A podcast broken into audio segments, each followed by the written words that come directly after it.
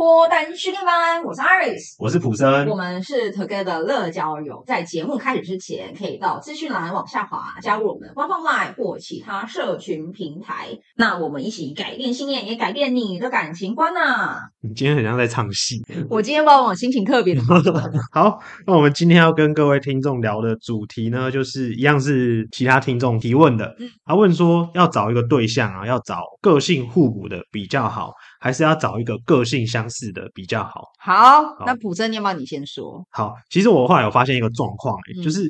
嗯很多听众问的问题真的都没有标准答案，那真的是申论，而且很主观。嗯、我看到很多的情侣或是夫妻，真的是各种情况都有。有人个性互补，相处的很好；个性相似，处的也很好；也有个性互补，处的不好的。嗯，然后个性相似，闹到要离婚的。嗯，所以这些问题真的就没有一个标准的答案。对，最重要、最重要的是要去思考，你要问自己，你想要什么？嗯，你喜欢什么？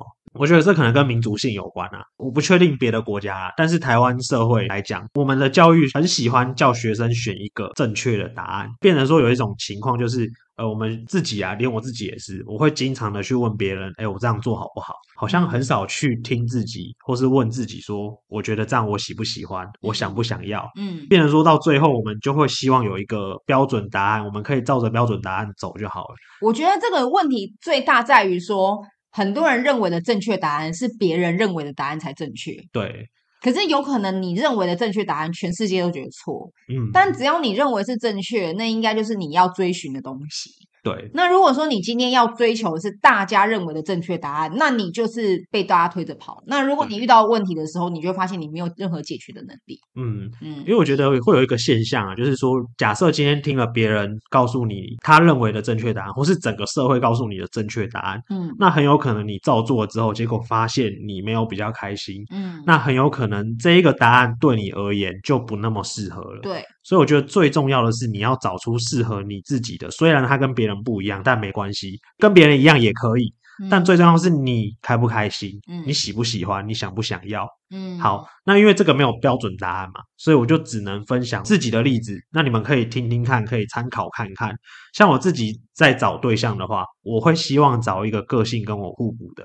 为为什么我会这样说？因为我除了因为你现在要真友是不是？呃，没有没有没有，我现在没有要真友，我提出我的看法而已。像我自己，我除了讲课跟录音以外的时间，我几乎是没有那么喜欢一直讲话的。嗯，呃，我是一个蛮安静内向的人，就是闷骚啦。嗯，所以我会希望我的另一半是那一种比较喜欢表达的，嗯，因为我是可以倾听对方的。嗯，反而我不喜欢一直。不断的源源不绝的一直说话，一直说话，一直说话。这时候我会希望我的另一半是那一种可以跟我互补，他话多一点，然后我听。嗯、那我会觉得说这样的话，我们在相处的时候比较不会有空白。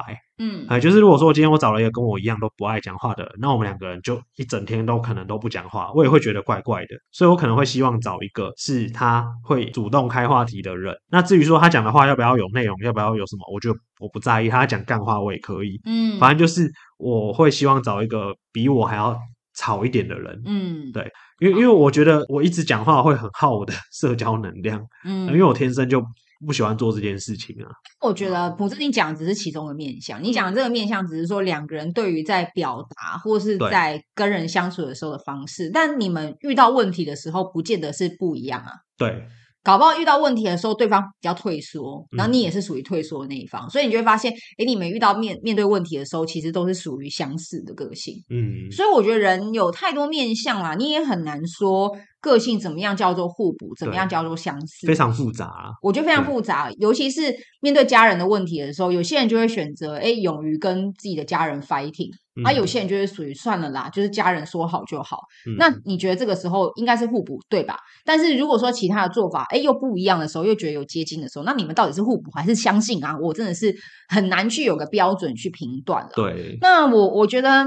如果听众想问的是个人气质，他跟你的气场比起来，两个人好像就是完全不一样。那就看你被他吸引到的东西是什么了。嗯，嗯，我觉得这个比较重要啦。那回到一个点，就是如果今天你真的是很欣赏他这个人，跟你相处的感觉你很自在，就不要去管互补还是相近了吧。嗯嗯，我觉得你就享受当下的美好就好了吧。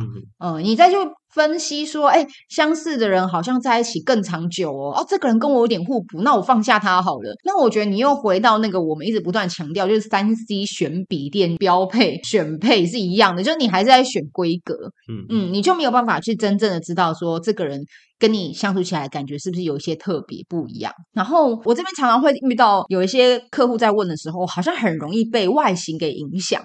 就像不是说这个女生的外形比较好，所以你就是很容易觉得你跟她比较合适。嗯，跟这个女生可能外形没那么好，就没那么合适。那我觉得啦，男生女生你都要有一个雷达，就是说外形当然好，会比较吸引你，没有错。嗯，可是你要认真的去感受跟这个人好好相处的感觉。嗯，最好的做法就是，当你觉得这个人长得很漂亮或是很帅的时候，不要那么急着马上跟他在一起。嗯，花多一点时间相处，至少一个月。嗯，你在感觉到说，哎，你跟他相处的第一次，跟现在已经第五次见面了，是不是还是那么喜欢？如果你觉得你的喜欢有慢慢慢慢下降，就表示说你当初喜欢他可能是因为外形或是其他的魅力，让你觉得好像对他感觉很特别，但其实相处起来其实好像没有那么舒服。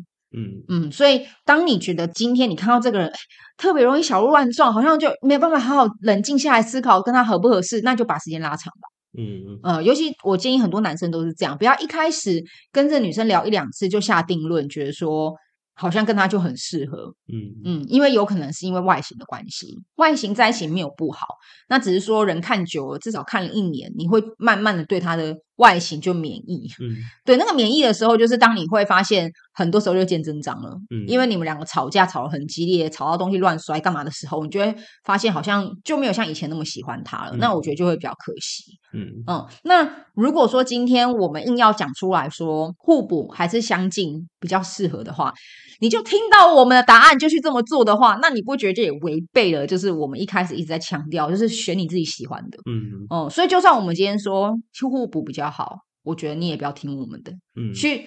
相信你们的相处就对了，嗯哦，所以不要去管这些东西，放下吧。而且我不觉得我们今天讲出哪一个答案都是对的，因为世间上各式各样的情侣一大堆，对对啊，差三十岁、差五十岁的都有，所以没有正确答案。嗯、那我觉得重点就在于回到自己在跟对方互动的感觉。嗯，那如果你觉得这种感觉是之前都没有过的，或是跟这个人相处起来你特别舒服自在，跟他在一起不小心就讲出你很多的内心话。或者跟他在一起，你好像更有勇气去做很多事情。跟他在一起，你好像会想要努力把自己变好。